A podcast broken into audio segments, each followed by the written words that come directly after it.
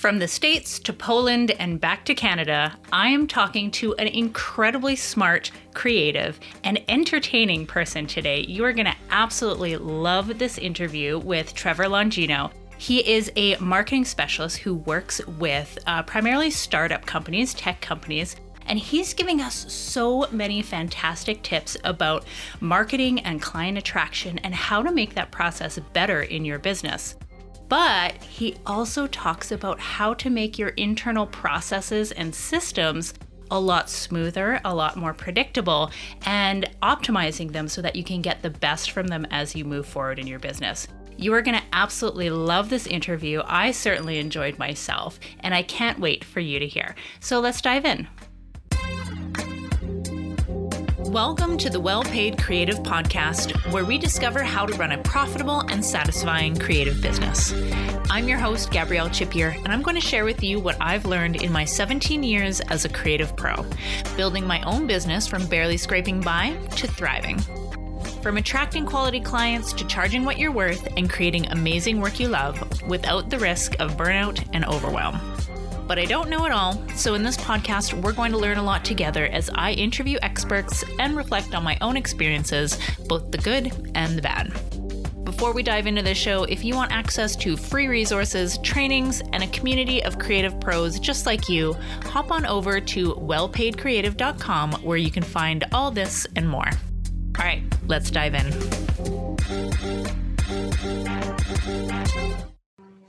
Hey, welcome back, guys. I have Trevor Longino on the podcast today. I'm so excited to talk to him. Trevor, welcome on. Thanks. Hi. Wonderful. So tell us a little bit more about you. Where do you come from? What do you do? And how you got to be where you are today? Sure. So I'm originally from the States, uh, from Florida. And then, as is as everyone does, I moved to Poland, lived there for seven years, and then went to Canada, which is the obvious next destination. Uh, and what I've been doing consistently throughout all the time is marketing, principally for startups, although for almost any kind of tech-forward company would do.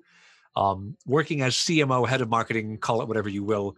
Really, mostly, I'm just a copywriter with pretensions of grandeur uh, mm-hmm. as both my parents were English teachers, and I grew up with like that was writing was the thing I had to do well, or else suffering would be would, would ensue. So uh, all my skills kind of build upon this ability of communicating clearly and distinctly. And then what do you do with that? And what I've come into over time is a discovery of as I've helped launch 50 or so startups over the years, there's a repeatable system that helps these startups get up off the ground. And it works, could work for most any business, but my focus is in SaaS startups and it works really well there because margins are high. So you can afford to move fast and not necessarily optimize every step of the way as you go. So you can go real, real fast, learn something, and then execute on it. Whereas if your business has a narrower margin, you've got to go kind of more more slowly just to make sure you don't bankrupt yourself. Mm-hmm. So with that, I kind of decided to start my own company well, I've had CrowdTamers for quite a while, but I was like fractional CMO, just do whatever odd job need doing type of person. Uh, about two years ago, decided to just do that, and then at the very end of this last year, so December of last year, decided to build an agency instead in the middle of COVID. That's the best time to launch a business, and uh, and have been growing it since then. Uh, on the first of January, I just did my books for April. On the first of January, uh, my costs were not quite 5K a month. And I was running a freelancer business. I was covering my bills. That's fine. Right now, my agency costs 25 grand a month to run because of the teams and the tools and everything. Uh, and and doing pretty well, earning well over that still uh, as well, which is that growth pretty fast, right? Here we are coming in in May, middle of May, mm-hmm. uh, growing that fast, and it really does come down to being able to distill what I do into a very focused get startups from zero to $2 million a year in revenue. Mm-hmm. And if you want that, CrowdTamers is your huckleberry. If you don't, then you're going to obviously go away. I won't have to have a sales call with you. You won't be like, can this guy solve my marketing problems? Because could I? Probably yes. I, I very possibly could. But do I wish to? No. I built a team around solving this one thing this one way. And that scales way better than just selling your time. Absolutely. So, how did you narrow in on that niche on SaaS companies in particular? So, at the end of last year, as part of my like, what do I want to be when I grow up? I was I'm 39. what do I want to be when I grow up? Uh, was what am I good at? Like, what am I uniquely good at? What can I do that nobody else does? Because part of what I teach businesses is how do you find that? And I had never really done it for crowd tamers. I was just like, if you go on archive.org and see my old website, it's like uh, marketing for startups, which is like really crappy punchline, uh, tagline. And I had never actually dived into my own expertise to think about what I could sell that was uniquely good. So I took some time end of last year to think about it. And as I looked back at what I had been doing with my life, I'm like, I've launched a lot of startups. I have mentored more than 200 startups. I have taught courses to several thousand startups. This is where I am. So how do I make this a discrete thing? And the process I've used at the last four or five startups I was at to get them to north of 2 million in revenue is something I have got a fairly repeatable process in. And I went, well, how do I just do that? And then I, I, had freelance clients, and I still have a couple who are from back before I made the switch to just doing this. And so for them, I'm like their part time marketing dude, whatever they need done guy. But for everybody new who comes on board, it is I solved this problem for you in about 16 months. You'll hit this revenue goal, and then you'll leave because you'll be looking to solve other problems that I cannot teach a team to execute on at scale and like have fun solving those problems. They can be fun problems, but they're not crowd tamer problems. Mm-hmm. And so by distilling down to that, I've got a team of what is it? There's five of us right now. Uh, we can probably handle 10 customers worth of full stack growth marketing because we're going through this exact process for every one of them. And so it's just a matter of we know where they are in their journey, what they need to do, the exact assets they need, the type of copy they're doing. Like it's all mapped out to where the client knows what they're doing and the team also knows next week I'm doing this for these clients. Oh, I love that. And if you were paying attention there, folks, um, Trevor not only mentioned niching down on a specific industry, but also on a specific problem that he solves. And that yes. is another way of niching that I, I feel isn't really covered a lot because we all kind of go into this niche and concept and we think okay well that's my target market or it's the you know the services that i offer but the problem that you solve can be your niche. So you can solve that same problem for say a carpet cleaning company or a you know corporate tech company but at the same heart of the matter is that problem. So i love how you kind of tied that together in your business. Yeah that is by focusing specifically on very early stage businesses and getting them up off the ground and then also focusing on startups because I, I like them more. Like I could, these same experiments would work for a carpet cleaning business, I'm sure, but that's not where my heart lies, right? People who get into carpet cleaning, cool. I hope you love your job. Not for me, yeah, right? Exactly. It takes all kinds. So I'm over in the tech startup, geeky, nerdy type. You can't see me, people on this podcast, but I have a handlebar mustache and I look ridiculous. And I've come to just, that's how I live. Uh, and but that brings a certain nerdiness with it and that's kind of what i like is weird wonky tech problems that are interesting to solve mm-hmm, absolutely so you mentioned earlier that you had a process that you take these companies from can you yes. peel back the curtain a little bit and tell us a little bit more about the sure. process so it is a nine experiment process. I call it grow to market because it has both the ideas of growth marketing and, of course, classic go to market the idea is the first two experiments, I tend to run all these experiments in pairs, except the last three come together in a group. Uh, and the first two are just what the heck are we doing, right? We have a product. Usually, my clients tend to be they've got a couple hundred thousand dollars in seed funding, or they've earned some money and now they've got to figure out how do we grow. Mm-hmm. And so, what the heck are we doing, right? Who can we get to click on an ad? And what I do here is this is almost all performance marketing based because most any new company, new startup, they don't have an audience yet. Mm-hmm. So there's two ways you can test an idea out. One is to put it on your homepage and wait three months for enough traffic to come in where it is statistically relevant, or you can drop 500 bucks or a grand on ads and see if I target my ads to the right kind of person, will they click? Mm-hmm. And so the first four experiments are actually all just about driving clicks. You almost don't even care about the landing page. I have a new set of experiments I launched uh, yesterday for my a new client.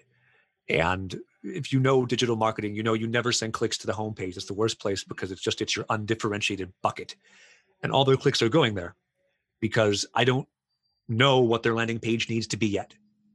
This is their very first experiment. We're testing top of the funnel what message resonates to your potential audience. Mm-hmm. And then you will find, oh, so like uh, this particular one, they're uh, they, they sell estate planning services. And if you are the executor of an estate, then you frequently get this giant pile of paperwork and legal hassle and awful dumped on you. I completely know because I had to do this twice last year, managing two ah, oh, estates. Oh, so I'm so sorry. A giant pile of paperwork, and you have no nothing, no idea what to do with it, basically. Yeah, and you pay the lawyers to do it, and they, they take the money from the estate, so you don't have to pay them up front and whatever. But it's also like twenty grand, and you go ah, right? Like that's a lot of money to give these guys to just file papers. And so this startup instead, it's like the amount varies by municipality and whatever, but it's much less, right? And the idea is they walk you through the whole thing because they have lawyers who've basically written how all this works, and they can just take you through like a checklist and a spreadsheet and uh, an area where everybody who's in your family can see where you are in the journey. So like they have a bunch of value prop, cool, but which of these resonates, right? Is it cheaper? Is it faster? Is it better communication for my family so they don't think I'm taking the money and running? Mm-hmm. Like what is what do I do here as a company to say this is what the audience most needs. Now, as a marketer who's been doing this for a long, long time, I go for emotional appeal. That's always your strongest resonance is to say, hey, would you rather feel relief? Like we've got it handled for you, we can tackle it. Would you rather feel trust that your whole family knows you got this and you don't have to worry about it? Or would you rather have the uh, the tranquility of I don't have to deal with the fiddly bits. It's taken care of for me. So testing these three different ideas right now. Mm-hmm. The clicks go to the homepage. I don't really care yet what those clicks do. In two weeks, we run the next experiment, and then we'll start to see. Now I know what message worked. Let me go to the middle of the funnel and make a landing page that speaks to that message. And so, if the idea is what everyone wants is the I don't have to deal with the paperwork. It's a, it's the relief of just not having someone taking all this money to do this dumb bit of paperwork job, then you find three or four different ways to talk about that on the landing page. Which one converts to signups? Okay, now we have our first little funnel already built, right? So there's first test is that. Second test is I now know who clicks on my ads. I now know who actually follows through and converts with demographic information from Facebook and from Google. So I can start to model out my persona, not in a this is what I think makes sense, but in a here is math and statistics and proof, right? Thousands of people have now interacted with my media. I know who's going to click. And the answer may be you thought it was the 60 year old or 70 year old women who are married to older men and the older man dies. Now they're the estate planner, estate executor. Okay. But you may find out it's actually always the kids. Mm. Even when mom is still around, it's the kids. And then you start to advertise to, you know, 40 something year olds who have recently searched for hospice care or uh, nursing homes, right? So like they're they're looking at parents who are in that stage of their life, and so that tells you how you can take what is a valuable service here and help people not have to deal with the stress when you've already got a family member has died and you have grieving process you have to go through as well, and then you've got this freaking thing showing up. So like that first couple steps take you there. Then you begin to test different channels. So, but your your fifth and sixth round of experiments are we've been doing mostly Facebook usually at this point. You can try Google search, Twitter ads, Pinterest, like anywhere, right? Go somewhere else and see if a different channel gives you a better ROI. And then finally, your last three tests are all about how do I optimize this funnel now? How do I find the best options for each, iterate, improve, and come to a funnel that will grow and scale to a reliable amount of money, mm-hmm. which could be, depending on your business, right? Two grand a month, 200 grand a month, like whatever your business is looking to achieve. And then you've conducted this round of experiments and you do it again for another segment. So you build one funnel all the way to the end.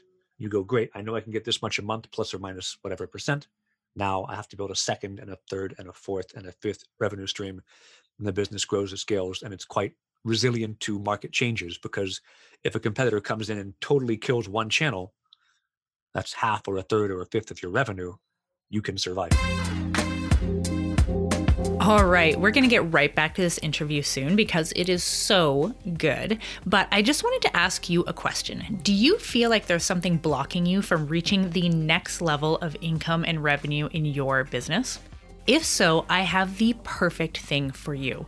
I call it the Profit Finder and it's a fantastic quiz that's designed to find the unique key that's going to fit into the lock of your business and discover exactly what's stopping you from reaching that next level of profit.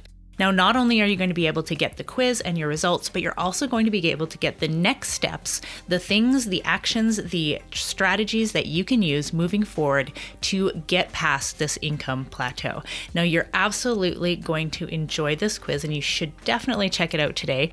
It's called the Profit Finder again, and you can find it at wellpaidcreative.com forward slash quiz. So head on over there today answer the questions, get your results, and unlock the profit potential in your business. That's wellpaidcreative.com forward slash quiz. All right, so let's get back to the interview. Mm-hmm. Wow, so that's quite an in depth process. How long does that usually take you to go through for an average company? 18 weeks is the usual get to the end of the program. So nine step, right, every other week. And then we go into the optimization cycle. Mm. Whatever you reach in the SaaS space, whatever you reach at the end of this 18 week cycle, usually you'll find your cost to acquire a customer will drop 50 to 70% over the next five to six months as you really optimize it. And so then your experiment cycles become less about what are we doing and they become more about how do I find the exact right language, make this landing page perform better? Do I bring the social proof up higher? Do I show the the special offer? Do I put a timer? Like all these questions around what forces action, what makes people try it out mm-hmm. is what you're optimizing now. And you ask questions. So for some of my clients who are later on in this process, we're in the optimization phase now. We're looking at things like retargeting ads on Facebook. How are they working? Because they paid for 45,000 visitors in the last 90 days and the conversion rate was whatever X percent, right? But the overwhelming majority of the folks didn't buy, but they cared enough to click. So to retarget. And then we, oh, do we try a video retargeting ad? Do you go out to Spotify, hit these people up, right? Like you have a bunch of areas you can go mm-hmm. where you start to see beyond the obvious ones. And then you also start to build things like, less so now, but event marketing can do real well in the B2B space. Mm-hmm. When you know your persona and your message, then you're ready to go to an event because now you have a pitch that you know works. Uh, you might do email outreach and say, uh, email ad, uh, email outreach is basically a display ad. It's just a text display ad of 86 characters. So, okay, how do I make the right 86 character pitch on a B2B sales email that gets you to go, oh, okay, I'll open that. It's all the same build these funnels up and make what works works. And it not that it doesn't matter what funnel you use or what channels you use, but you have to experiment and discover because every business is different. Mm-hmm. Yeah, I can appreciate that for sure. So, as you were building Crowd Tamers here, is this a process that you had kind of written down and scripted out before you started with Crowd Tamers, or is it something that has kind of come about in the first? Gosh, it's only been four or five months that you guys have been really hitting this yeah. SaaS market hard. So it is a process I have had undocumented in the back of my head. And I'm writing this all out. There'll be a book eventually because as I make training materials for my team, it becomes a book pretty easily. Mm-hmm. And it's also being published on my blog. Uh, the general idea I taught uh, more than a decade ago when I was in Florida. I had come up with through launching about two dozen startups in about a year this wow, methodical approach. yeah, I was VP of marketing for an Accelerator, mm. and I just got everybody in Central Florida who had a startup and didn't know how to market. Practically, it felt like came to us, and they were like, "Hey, let's go." And I was, as a side note, 26 and just not competent for the job when I got put as VP of marketing. But after doing it wrong a bunch of times, I began to learn what was right. Mm-hmm. I feel kind of bad for that first maybe five startups who had no chance of success as I was doing their marketing. But uh, I have gone on to better, greater things now. Uh, and that process was, I taught it at a bunch of marketing events in Central Florida. I called it scientific marketing because it was you make a hypothesis, you test conclusion, all these. And then I discovered a couple years later, oh, this is called growth marketing. I didn't invent this. It's been around. I just didn't know about it. And so that idea of growth marketing being very analytical about how you approach these things has always been in my head. And these steps were, it was less well defined. It was just a you test these, you have to test in order, right? Positioning, audience, messaging, build the optimization. So there's a sequence. But then I've come into this more regimented system as I'm training my team to do it. And I don't know how most people's minds work. I don't even really know how my mind works. But the way it tends to work for me is at some point in the back of my mind where I am not given privy to see behind the curtain, a decision gets made and then a result is produced and given to me. And frequently, if I write it out, I will discover, oh, this is what I needed to know.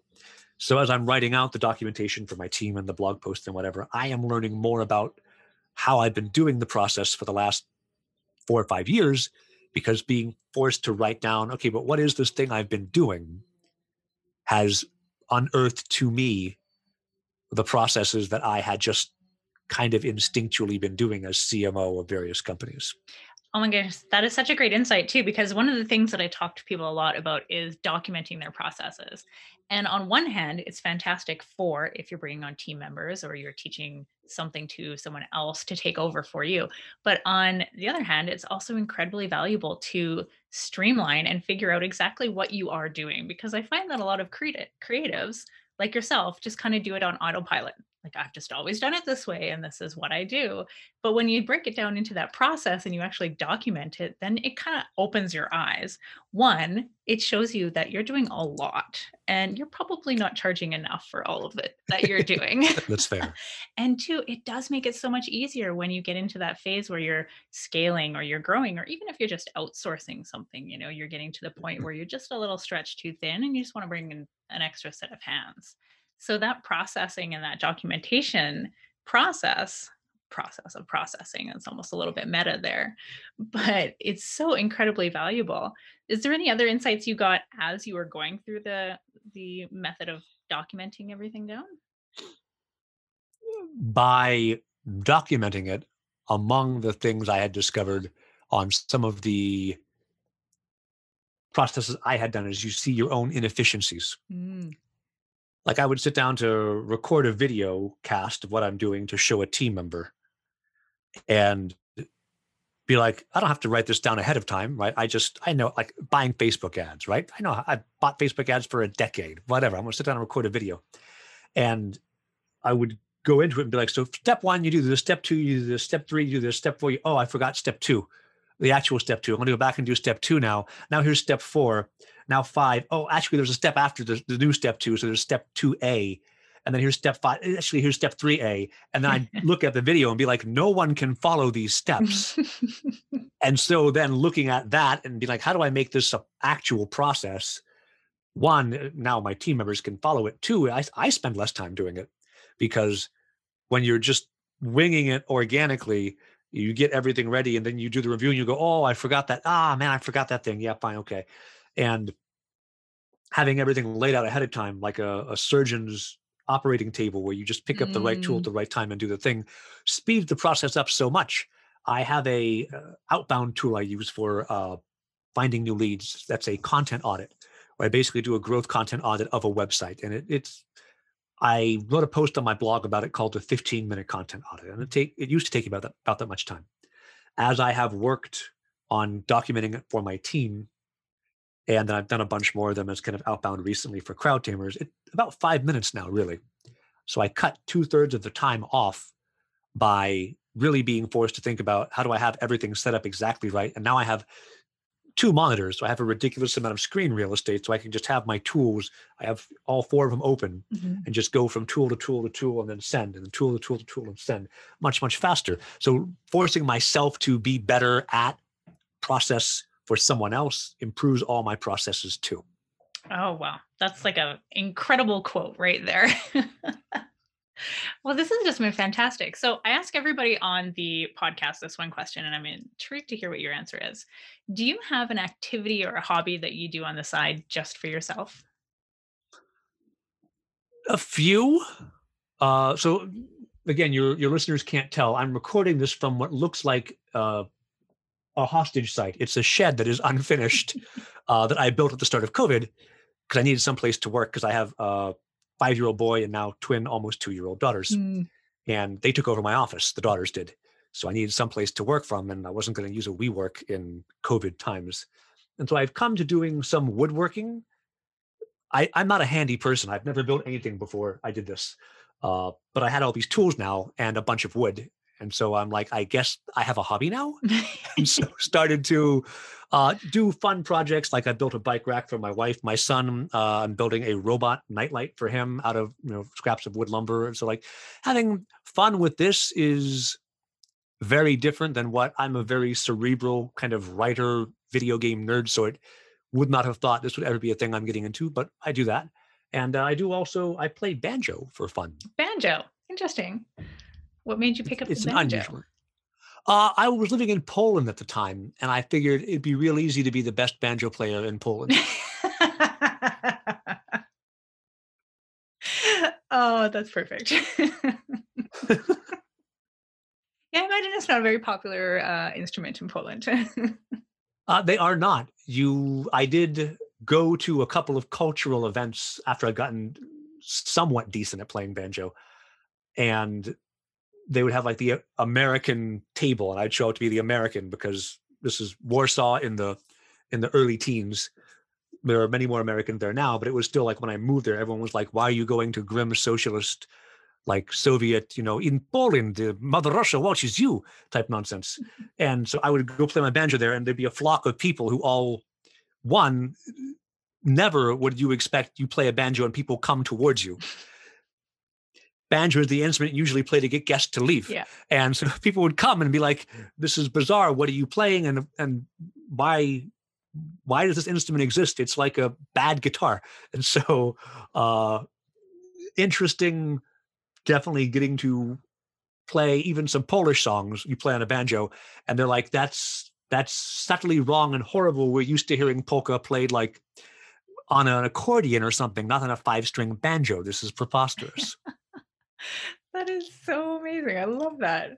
Well, thank you so much, Trevor. This has been such an amazing conversation. I'm so happy that you came on the podcast, and I can't wait for everybody else to go check out you at Crowd Tamers. We're going to link down below to your website and all your social media. You can go check out Trevor online, give him a follow, and tell him that uh, the podcast sent you. Uh, thanks so much for your time here, Trevor. Thank you, Gabrielle. It's a great podcast, and I had a lot of fun being on it. Thanks so much for listening to this episode of The Well Paid Creative. All the discussions we have around these episodes mean a lot to me, and I love how much I learn from the creatives who listen in. Before we head out, if you want access to free resources, trainings, and a community of creative pros just like you, visit wellpaidcreative.com where you can find all this and more. Join me for the next episode as we continue discussing how you can grow and love a profitable creative business. If you enjoyed this episode, I'd love for you to leave a review or share it with someone you think would benefit. Thanks so much. See you soon.